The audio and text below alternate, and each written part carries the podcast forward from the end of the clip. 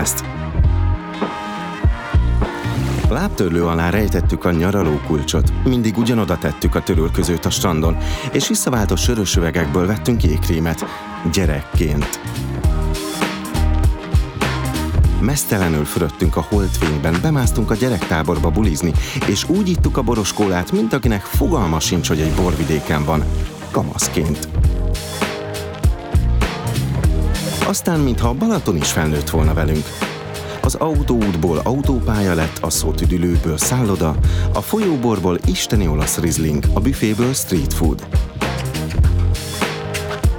A strandon már nem csak bambi, hanem bégel is kapható, de még mindig ugyanazzal a gyermeki örömmel toljuk az arcunkba a sajtos tejfölös lángost, mint régen. Egy biztos, a Balatonnal sem betelni, sem jól lakni nem lehet, de körbejárni igen. Térben, időben, gyalogosan, két keréken, késsel, villával, pohárral, babakocsitolva, vagy éppen ahogy kedvünk tartja. Még nem vagy Balaton rajongó? Nem baj, megmutatjuk, hogyan kezd hozzá, mert a Balaton megunhatatlan, mindig ugyanolyan, mégis mindig más. Ezer arcú. Ahogy a Balaton Podcast is. Tarts velünk epizódról epizódra, és meglátod. Sziasztok! Budavári Dóra vagyok. Javíthatatlan Balaton addikt, a Balaton Podcast műsorvezetője, egyébként félig Szentgyörgyhegyi lakos.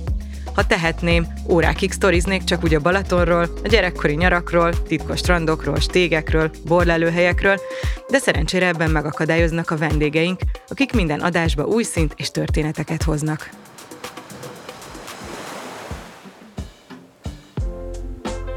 Ez az adásunk most szóviccel élve jó pesgő lesz. Balaton körüli közelebbről is most a Badacsonyi borvidék buborékos italait térképezzük fel. Itt is, mint az ország más tájain, egyre több pincészet veg bele a kísérletezésbe, és habzóborokat, petnetokat, pesgőket is készítenek a csendes borok mellé. De vajon miért érdekes egy borász számára a pesgőkészítés? Mi benne a kihívás? Milyen eljárásokkal dolgoznak? És persze, milyen a végeredmény? Számomra azért is különlegesen érdekes most ez a téma, mert Homoki Dorka barátnőmmel idén először készítettük el saját petnetpesgőnket. Ebben az adásban három kísérletezőkedvű borász mesél majd. Török Csaba, Laposa Bence és Páfi Attila érkezik buborékokkal a Balaton Podcastbe, a Badacsonyi borvidékről. Tartsatok velünk! A buborékokkal először a Szentgyörgyhegyre utazunk, egyenesen majdnem a szomszédomhoz, Török Csabához. A két hektár szőlőbirtok és pincészet valójában ma már négy hektár, gazdája Török Csabi 2003 óta készít borokat, pedig eredetileg csak lovakat akar tartani. A területtel azonban szőlő is járt, így bor lett, lovak pedig azóta sem. Csabi lételeme a kísérletezés, meghonosította itt a hegyen a Sangiovese-t, egy toszkán szőlőfajtát, és a fehér borok mellé csodálatos vörös borokat is készít, na meg pétnetot és nyers pesgőt, folyamatosan újítva a folyamaton. Itt van velem Török Csabi a budapesti stúdióban, de egyébként nagyon vicces, mert mi egyébként szomszédok vagyunk, úgyhogy Csabi is most a Szentgyörgyhegyről érkezett ide, és arról fogunk beszélgetni, hogy mi a kötődése a pesgőhöz, illetve milyen kísérletekben van éppen benne, mert hogy Csabi elég nagy kísérletező ezzel is.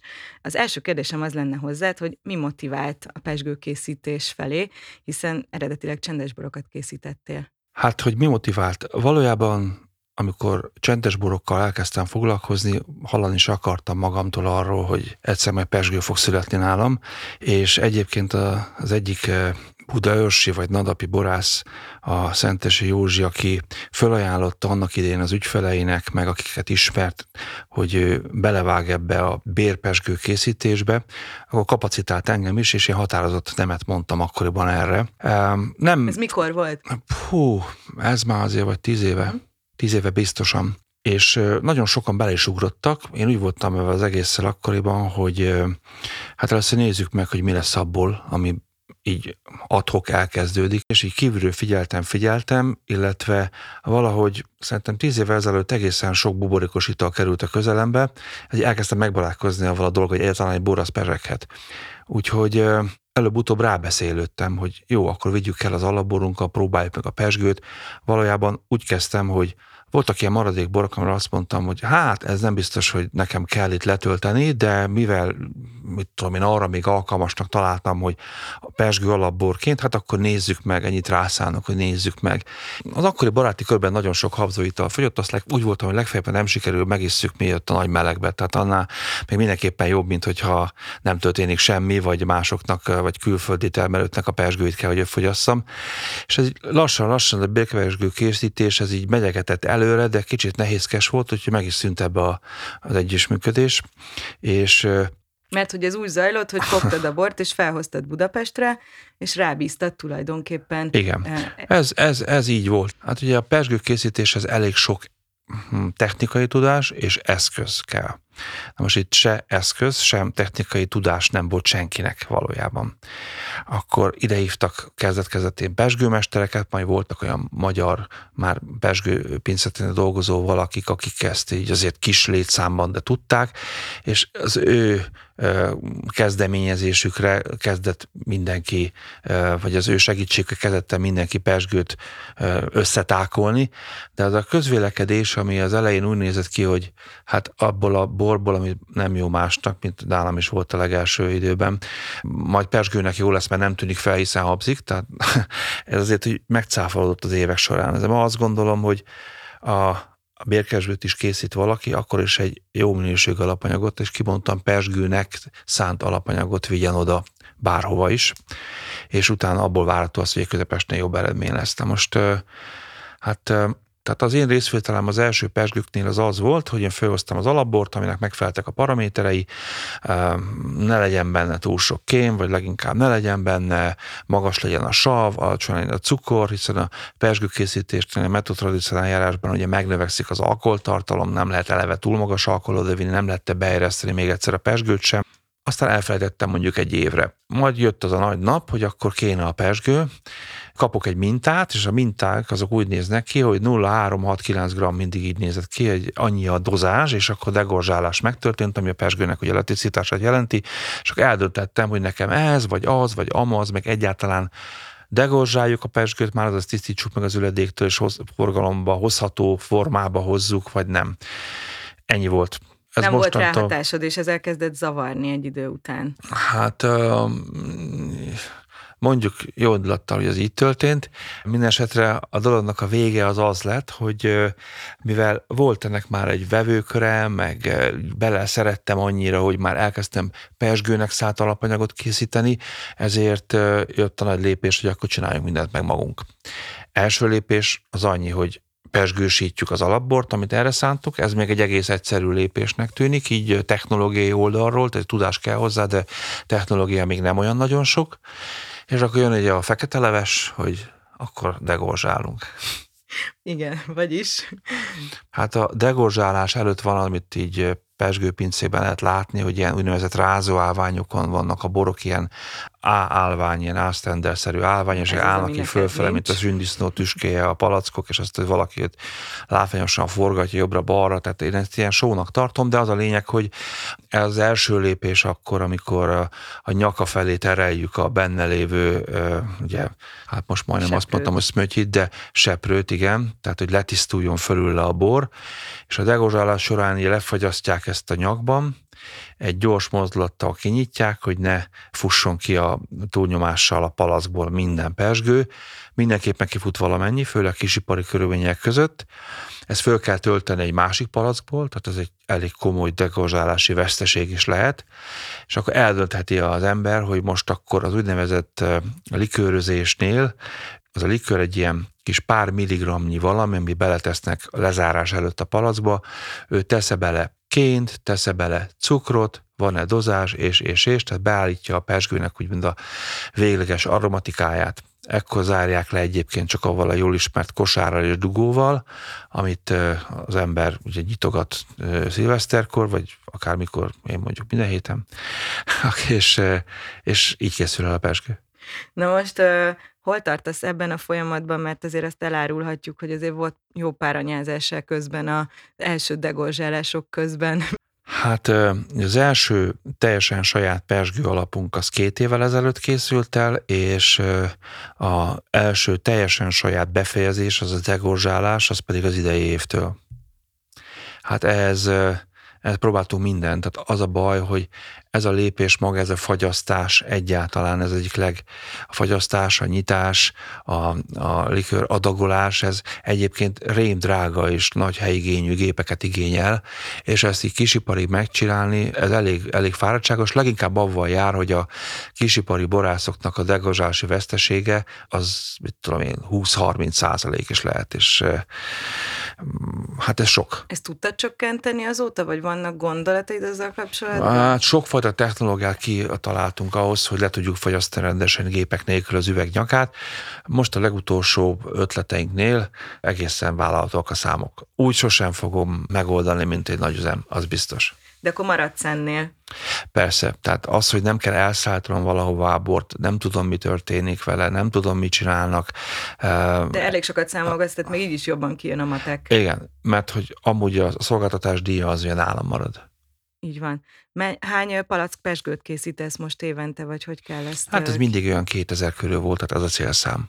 Illetve említsük meg, hogy most akkor kétféle buborékos borod van tulajdonképpen. Van a tradicionális technikával készített Mert a tradicionál, ez amiről beszéltem eddig, igen. Van, illetve hát készítettél tavaly először egy Sangiovese nyerspesgőt, vagy petnatot?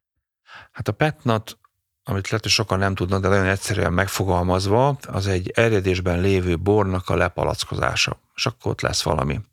Ez ugye nagyon divatos karrier futott be, de a piacon lévő úgymond petnatoknak a jó része az nem pontosan így készül, mert az rengeteg hiba lehetőséget rejt magában. Két hiba a legfontosabb, az egyik az az, hogy nem annyira tiszta és jó minőségű ledékkel kerül a bor a palackba, hogy utána keletkezzenek borhibák. A másik hiba az eredés során nem tudják jó kiszámolni, mennyi a maradék cukor, ugye a cukor alakul át szénsavá, ami okozza a nyomást a palacba, és hogyha ez egy veszélyes mértéket ölt, az azt jelenti, hogy túl sok cukorral zárják be, akkor felrobbantak a palackok. Lehet, hogy nem a pincében, de mondjuk az autóban, amikor az viszi valaki, mert melegebb lesz. Úgyhogy a legtöbben már ilyen félpetnat megoldással gyakorlatilag az eredés végén valamilyen módon belejutatva a, a, cukrot újra erjesztik, úgyhogy kontrollált körülmények között fejeződik be a, az eredésben lévő bornak a, a pályafutása. Ez szerintem jellemző egyébként. Ezért én ezt szoktam mondani, hogy bár az én boraimon az van ráírva, hogy Petillan Natural, tehát a Petnat rövidítéssel, de ez egy inkább az az olasz kategória, mint ezt igen, pont először a te tolmácsolásodban ismertem meg, ez a kolfondó, amit legegyszerűbben azt mondok, hogy egy degozsálatlan nyers pesgő, Igen, tehát egy üledékkel együtt. lévő pesgő, Igen. de az üledék már nem annyi, mint egy petnátban. Nem, nem, kevesebb, mert és tisztább. Igen, igen. Tehát tisztább lesz maga a végeredmény, igen, és ezért igen. inkább nyers a, jellegében ugyanazt a típusú italt kapjuk, tehát egy, egy homályos, az üledékonyaktól adott esetben, inkább azt mondom, jó esetben egy plusz gyümölcsaromával rendelkező e, szénsavas bor, ami, amit elég jól lehet nyitni, szerintem sokkal praktikusabb egyébként a koronazár, ugye a koronazár az, ami a sörös plackokon is van, könnyebben nyitható, mint az ember ott szórakozik a dugóval, de hát mindenkinek a belátása szerint. Hogyan választottad a fajtákat a pesgőhöz, illetve a nyers pesgőhöz? Hát az elején utaltam rá, hogy ugye én is abból készítettem alapbort, ami úgy volt még egyébként. Nagyon szerencsés volt az első indulás, mert van egy nagyon pici Rajni Riesling táblám, ami, ami egy ilyen elhanyagoltabb szőlő, egy régi telepítés, amit nem rendeztünk újra, tehát nem vágtuk ki, és csináltunk belőle egy, egy mai modern ültetvényt, és akkor ezt csak úgy metszegettük, és egyébként ezen figyelgetem azt, hogy minden permetezés nélkül a szőlő képes létezni, és nagyon jó eredmények vannak ebben a táblával. A termés viszont nagyon kevés, tehát ezt nyugodtan feláldoztam az elején, egy ilyen pár száz liter, hogy akkor legyen ez a persgő alapanyag. Amikor az nem lett elég, akkor hozzátettem más fehér borokból, jellemzően a meglévőből, olasz tehát olasz rizlingből, ritkánban szürke barátból, már csak azért, hogy kiteljen a mennyiség. És utána egyszer csak történt egy olyan forduló pont, már nem is tudom mikor, talán 2015-16 környékén, amikor az általam favorizált Sangiovese-ből próbáltam meg egy gyors préseléssel fehér mustot szerezni, és abból készíteni a pesgőt, mivel a fajta egyébként de számomra úgy tűnik, hogy rozénak ugyanúgy, mint pesgő alapanyag nagyon alkalmas. Most Magas a sav. Több buborékos italat Sangiovese az alapja? Igen, 80 szájban Sangiovese uh-huh. a mai. Tehát igen, tehát volt egy ilyen keverék, de nem magyarázom igazából. Szerintem nagyon sok esetben nem is fontos, hogy miből van a persgő alapanyag, minél inkább el tudok élni ilyen semleges ízhatást, klasszik persgőnek annál jobb az alapanyag. Viszont legyen megfelelő élénksége, sava, és a Sangiovese-nek a komplexitását, ami egyébként egy szerintem nagyon létező és delikát dolog, azt így megint megtalál magában a végtermékben, a pesgőben. És akkor neked most a nyers pesgő, vagy a metod tradicionál pesgő a kedvenced a saját portfóliódból? Melyiket mikor bontod? Hogy melyiket mikor bontom? Hát mind a kettőt minden héten, most leginkább a klasszik pesgőt, mivel az előző elfogyott, de a tavalyi évjárat, vagy a tavalyi petnatom, nevezzük így, így könnyebben lehet talán uh, megegyezni, az egy nagyon jó sikerült termék volt, nem mindenki e, így láthatta, aki, aki volt belőle, úgyhogy az nagyon gyorsan főtt. Az egy kifejezetten nyári ital. A persgő, az szerintem a klasszik persgő, az nem feltétlenül kötődik a nyárhoz, de mind a két szénsavas italra azt szoktam mondani valahogy luxus fröccs, ez egy saját magam által gyártott kategória, mivel számomra a persgőnek legyen az bármilyen, mindig is a szórakoztatás a célja. Sosem, sosem egy drámai ital, hanem mindig inkább valami ünnephez vagy vidámsághoz kell kötődjön és ha mindennapokhoz kötődik, akkor még jobb. Hát akkor igen. Köszi Csabi, hogy itt voltál. Én köszönöm. Mindjárt jövünk vissza, de most következzen a pesgő kisokos. Metod tradicionál. A tradicionális, hagyományos pesgőkészítési eljárás. A kierjedt alapbort tirázslikörrel együtt egy palackba töltik, majd koronazárral, ilyet használnak a sörös üvegeken is, lezárják. A tirázslikör cukrot és élesztőt tartalmaz, amely újbóli erjedést indít el a borban. Ezután következik a finom seprőn érlelés, mely hónapokig, de akár évekig is eltart. Az utolsó lépés a degorzsálás, amikor lefagyasztják az üvegnyakát és az üledéket eltávolítják a palackból, és beállítják a végleges cukortartalmat, majd dugóval zárják le az üveget. Metod sármát, azaz a tankos módszer, amikor a másodlagos erjesztés és a seprőn tartás is tankban megy végbe. Amikor a nyomás eléri a szükséges szintet, akkor a pesgőt lehűtik, a képződött üledéket nyomás alatt szűréssel eltávolítják, majd sor kerül az ízesítésre, cukorszín beállításra, ezt követően pedig palackozzák a bort. Pétnát. Készítésekor még erjedőben lévő mustot palackoznak le, és koronazárat tesznek rá aztán. Így a palackban benne maradnak a buborékok, amik erjedés közben keletkeznek, de benne marad a seprő is, ezért sokkal több az íz és zamatanyag benne. Utunkat Badacsonyba folytatjuk tovább. A lapos a gasztrobirtok megkerülhetetlen a borvidéken, Badacsony központjában pár éve nyílt meg a modern birtokközpont, a Hablány, ami étterem, borbolt, feldolgozó, a meg pesgőpince is egyben. Évente félmillió körüli palack jön ki a borászatból, 30 saját és 30 általuk művelt hektárról gazdálkodnak. Leggyakoribb fajtáik az olasz rizling, a rajnai rizling, a szürkebarát, a furmint és a kéknyelű. Az új feldolgozó már azzal az igényel készült, hogy a nagy nyomásálló metód sármát technológiára alkalmas tartályok is otthonra lejjenek benne. Ezt a technológiát a Prosecco készítésénél alkalmazzák elsősorban. Lapos a Bencével, erről beszélgetünk most.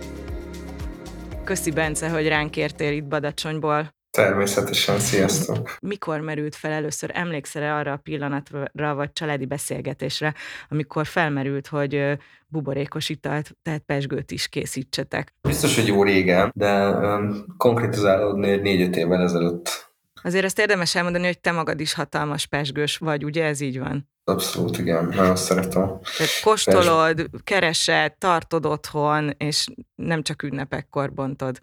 Az így van, én már az a generáció vagyok, aki nem csak szilveszterkor iszik pesgőt, hanem, hanem jobb, jobb napokon is.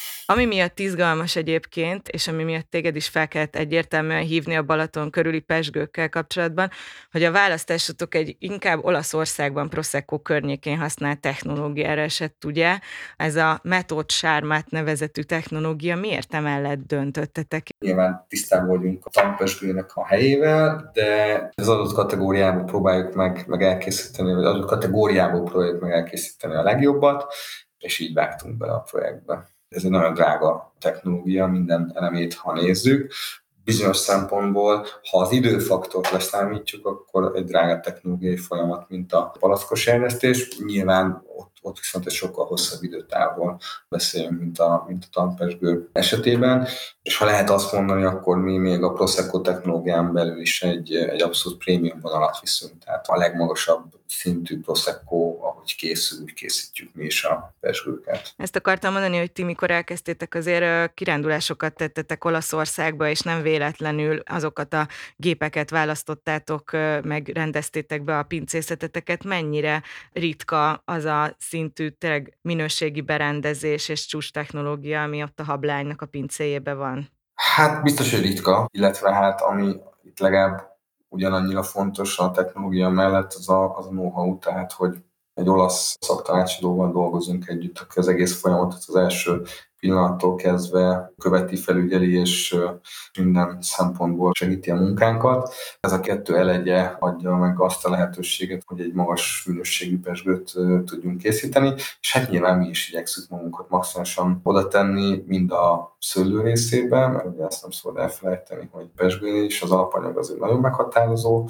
dolog, mind az egyéb folyamatokban, és szépen lassan évről évre tanuljuk a dolgokat. Milyen szőlőfajtákból készített rengeteg pesgőt, és hányféle pesgőtök van most? Ebből a szempontból talán egy kicsit szerencsénk volt, mert az elején azért vakartuk a fejünket, hogy Ugye a Prosecco-nál ugye van egy saját szőlőfajta, Gléra, tehát nyilván azzal nem tudtunk volna elindulni, meg, meg jövőképes lett volna működőképes, de szerencsére azért a kollégák már itt a magyar piacon a Furminból nagyon jó eredményeket értek el, és mi azt gondoltuk az első pillanattól kezdve, hogy ez tankpesgőbe is nagyon szépen fog majd működni, ez szerencsére beigazolódott, tehát mind a szaktanácsadók, mind a saját, mind a piac visszajelzése alapján azért úgy tűnik, hogy a Furmitból egy nagyon izgalmas és jó pesgőket lehet készíteni. Biztos, hogy a, hogy a jövőben is a Furmint adja majd az alapját a pesgőinknek én, mint benfentes tudom, mert sokat járok arra felétek, hogy minden évben nem tudom, hogy egyszer vagy kétszer vagy hányszor jön a palackozó kamion, de ez egy kicsit olyan, mint egy ilyen ünnep, vagy nem tudom, mint így egy ilyen folyamatnak a vége. Van más is, ami azért kicsit körülményes ebben a technológiában, vagy ez így jó, és, és ezzel így együtt lehet élni? Mit gondolsz?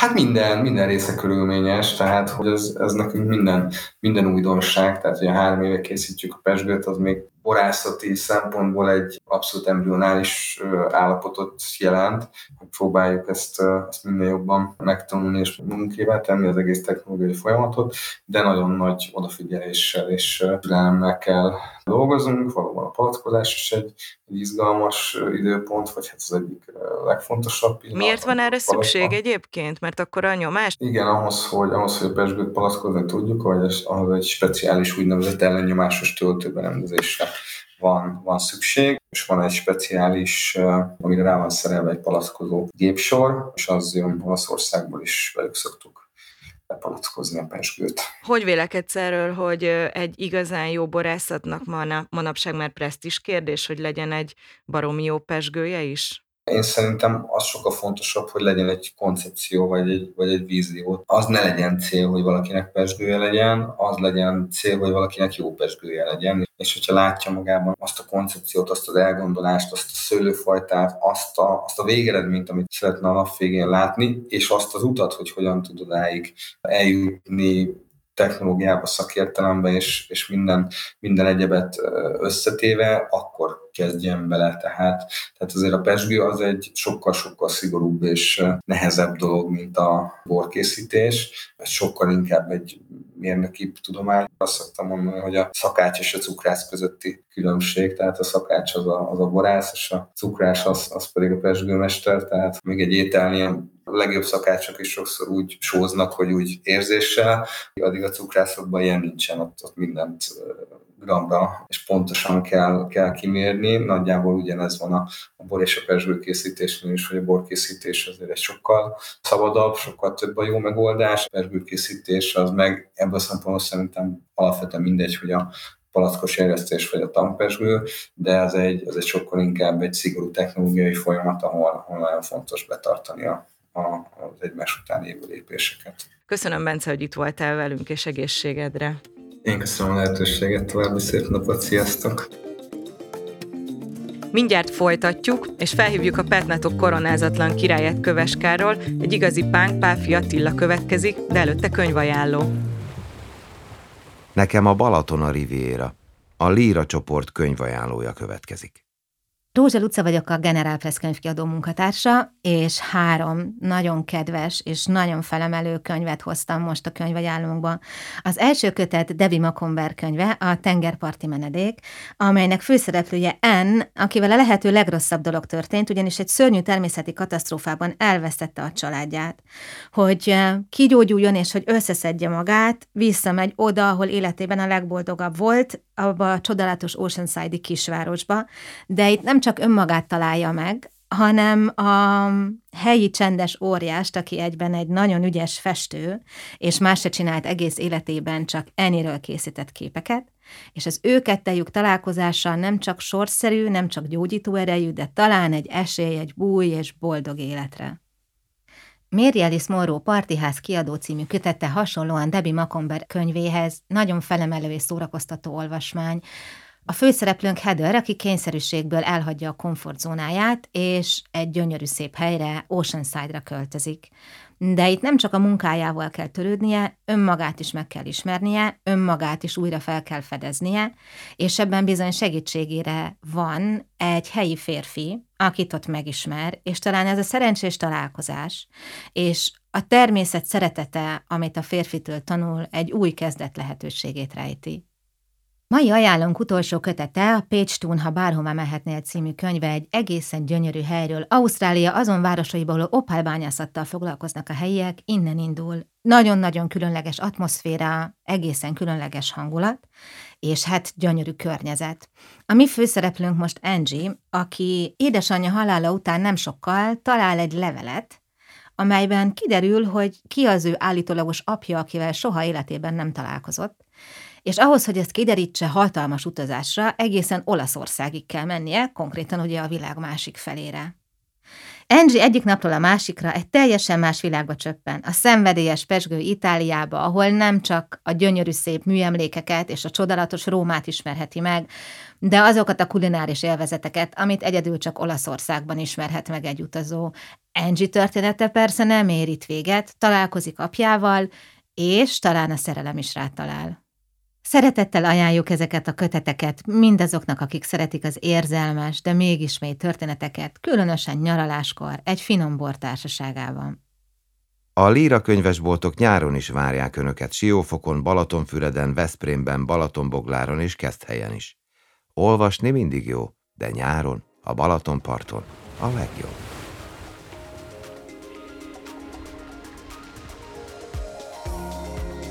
Lélekben a Káli medencében járunk, ahonnan egykoron az Árpádházi királyoknak is szállítottak bort. A Pálfi család Köveskáli központtal 16 hektárról készít borokat, elsősorban hagyományos szőlőfajtákból nagy gondossággal. Az új generáció Gyuszi és Attila. Gyuszi a családi borászatnál dolgozik, miközben Attila az utóbbi években saját útra indult, a Punk projektet a pétnátokról ismerhették meg a borok iránt érdeklődők. Ez a téma azért is izgalmas számomra, mert tavaly Homoki Dorka borászbarátnőmmel vettünk egy kis 3000 négyzetméteres területet a Szentgyörgyhegyen, amit azóta magunk művelünk, és ahonnan idén körülbelül 400 palac zöldveltelini pétnátot is készítettünk, Viska birtok néven. De de mi is az a pétnát, miért érdekes és hogyan készül? Pálfi Attilával erről beszélgetünk.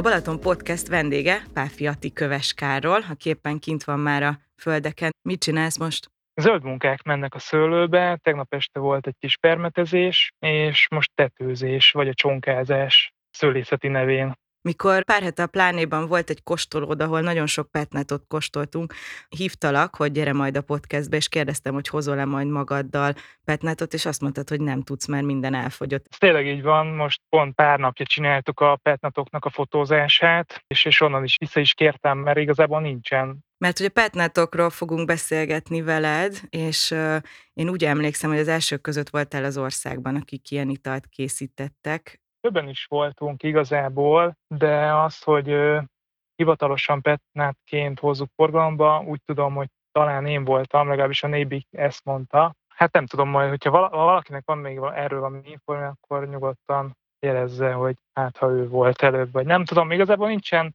versenyértéke, meg semmi. Ez úgy alakult ki, hogy én 15-be kóstoltam egy olasz prosecco ami Coltvondó volt, vagyis ez egy ilyen régebbi eljárással készült Prosecco. A hallgatóknak mondom, hogy a török Csabinál volt erről már szó, igen. És annyira tetszett, hogy gondoltam, ki kéne ezt próbálni, és akkor kipróbáltam, és akkor igazából minden évben csiszolni, meg finomítani kellett rajta. Akkor most, amit készítesz, ez petnát vagy kolfondó tulajdonképpen? Petnát már. De az első, amit legelőször készítettem 2016-ban, de az még csak ilyen nagyon ilyen saját felhasználásra volt, az amúgy igazából kolfondó volt, vagyis hát mondhatnánk, hogy szinte pesgő volt. Emlékszem még arra, hogy mi fogott meg ebben a technológiában, az, hogy esetleges, az, hogy kísérletező, a textúrája esetleg? Hát főleg a, úgymond a természetessége fogott meg, hogy, hogy egy olyan dolog, ami hát textúra szempontjából ugye seprős, nincsen degorzsálva, viszont nem mondanám azt, hogy, hogy egy egyszerűen elkészíthető dologra van szó, mert igenis nagyon oda kell figyelni rá. Kostolási szempontból pedig az egyszerűsége. Nagyon könnyű, üde dologról van szó, könnyen lehet fogyasztani, és nem, nem kell túl bonyolítani igazából vele a, a dolgokat, hogy ki kell elemeznie, vagy nem kell, melyik dűlőből érkezik, honnan származik. Igazából az élvezhetősége talán, ami a legjobban megfogott. Hogyan készül, tényleg nagyon-nagyon röviden, és uh-huh. mik a készítésének a, a hátulütői, vagy mik a nehézségei? Én úgy emlékszem, hogy mikor először készítetted, akkor szinte óránként jártál a Badacsonytomai laborba, hogy megnézd az értékeket. Hát igazából ez még most is van, mert, mert az erjedésnek a dinamikáját vagy menedzsmentjét azt, azt eléggé pontosnak tartom és figyelem. Az azt jelenti, hogy kb. három naponta mindenképpen mérem az erjedést, és Excel táblázatba azt így kezelem.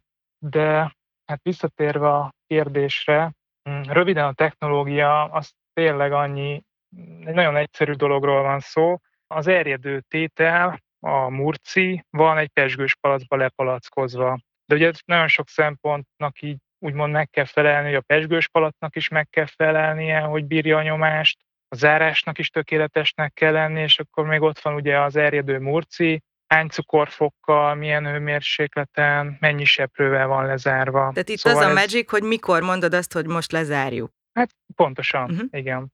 De ugye itt, itt is ezen belül is hát amikor elkezdtem, én se az, nem azt gondoltam, hogy ez egy nagyon bonyolult dolog, de ahogy jobban így belemegy az ember, egyre jobban ugye kiszélesedik, és egyre több tudásra, vagyis hát odafigyelésre van szüksége, mert, mert minden évjárat más, főleg ugye az, hogy nincsen élesztő kultúra hozzáadva, nagyon, nagyon oda kell figyelni, és tényleg menedzselni kell az erjedést. Mondod, hogy milyen tágabb keretek vannak, te merre tágítod a kereteket, mert hogy most már van narancs barpetnátod, illetve kóstoltunk múltkor magnumot, mennyire lehet szélesíteni ezt? Szerintem hát lehet, bár az előző évben már volt egy ilyen enyhe kiégésem, hogy már így úgymond picit így kezdtem belefáradni, de, de igazából ilyenkor mindig egy ilyen, amikor holdpontra kerülök, akkor így túl kell lendülni rajta, és van, vannak még, csak hát ugye ezek olyan dolgok, amik annyira bortörvényben nincsenek benne, és hát ezek kísérletezésnek jók, de, de ez ugye a fogyasztókhoz valószínűleg nem fognak eljutni maximum azért a plánéban vagy ott köveskálon megkóstoljuk majd. Nekem még az lenne a kérdésem, hogy a család hogy fogadta ezt a kísérleti vonalat, mert ugye a Páfű birtokon ti családilag csendes borokat készítettek elsősorban, te pedig előjöttél a Punk Project-tel, ezt így hívták az elején, és most már, hogyha jól tudom, akkor teljesen külön dolgozol. Hogy fogadták ezt, hogy alakult ez ki családon belül? Hát az elején úgymond nem, nem is mondanám azt, hogy falakba ütköztem, csak hát egy tényleg egy ilyen nagyon furcsaságként kezelték, mert ez egy olyan dolog volt, meg hát még most is, ami így a legtöbb borfagyasztónak nem annyira ismer. De hát aki nyitott rá, meg van, van nyitottsága, az így, ha kóstolja egy idő után, akkor rá tud érezni. Mm, hát pár évenben úgymond belement az, hogy igazából mondjuk édesapám így elfogadja, és hogy így tetszen neki, de most már így tetszik neki, úgyhogy ezzel így nincsen probléma. És ezt úgy kell elképzelni, hogy akkor te egy külön vállalkozás vagy, csak petnetokkal foglalkozol, és, és ezeknek a szállítását is, meg mindent te intézel. Igen, hát én egy külön egyéni vállalkozó vagyok, aki szőlészkedik és borászkodik. Hát igazából mindent igen, én intézek a mennyasszonyommal, és amúgy nem csak petnetokat készítek, uh, az úgymond nekem a szortimentnek a, az alapja lesz, és igazából ilyen kis piramis felosztásban most elkészült a középső réteg, ami pedig egy nullakénes narancsbor, és, és akkor majd az idővel bővülni fog, csak hát ez idő kérdése, meg hát szüretek kérdése, és hát körülbelül egy ilyen majdnem 80%-ba exportra mennek igazából a petnatok, főleg Amerikában, ott is azon belül New York, Texas és New Jersey, valamint Belgiumba ment most idén egy kisebb szállítmány, hát az előző években pedig a Punk projekt úgymond Lengyelországba, mm, Dániába jutott még el. Hány Úgyhogy annyira, annyira még nem hm. bő a, bő a felhozatal, de hát ezen majd még tudunk dolgozni. Hány palack és hány hektár? Palack számra tekintve idén elég kevés készült, 3400 palack, és majdnem egy hektáron dolgozok és egy helyi termelőtől vásárolok még bioszöllőt. Eljutott odáig a családi elfogadás, hogy mondjuk karácsonykor petnetot is bontotok? Ö, igen, szoktunk, de főleg azért, mert én erőltetem. Nagyon köszönjük, Ati, hogy velünk voltál, és madárcsicsergős szép napot kívánunk, mert hogy azt halljuk, hogy mögötted azért már ébredeznek a Igen, itt egy is. kis rigó itt szépen muzsikál, úgyhogy mm, ilyenkor így élvezett dolgozni. Jó munkát! Köszönöm meg, köszi hallgatóknak is. Sziasztok! Ma buborékokkal utaztunk jót az északi parton. Ha kedvet kaptatok útra kelni és körülnézni az adásban szereplő pincészetekben, a Facebookon és a podcast leírásban megtalálhatjátok a linkeket és a címeket hozzájuk. Ha ott jártok, küldjetek egy fotót nekünk a Balaton Podcast Facebook oldalára a kommentben. Egészségetekre!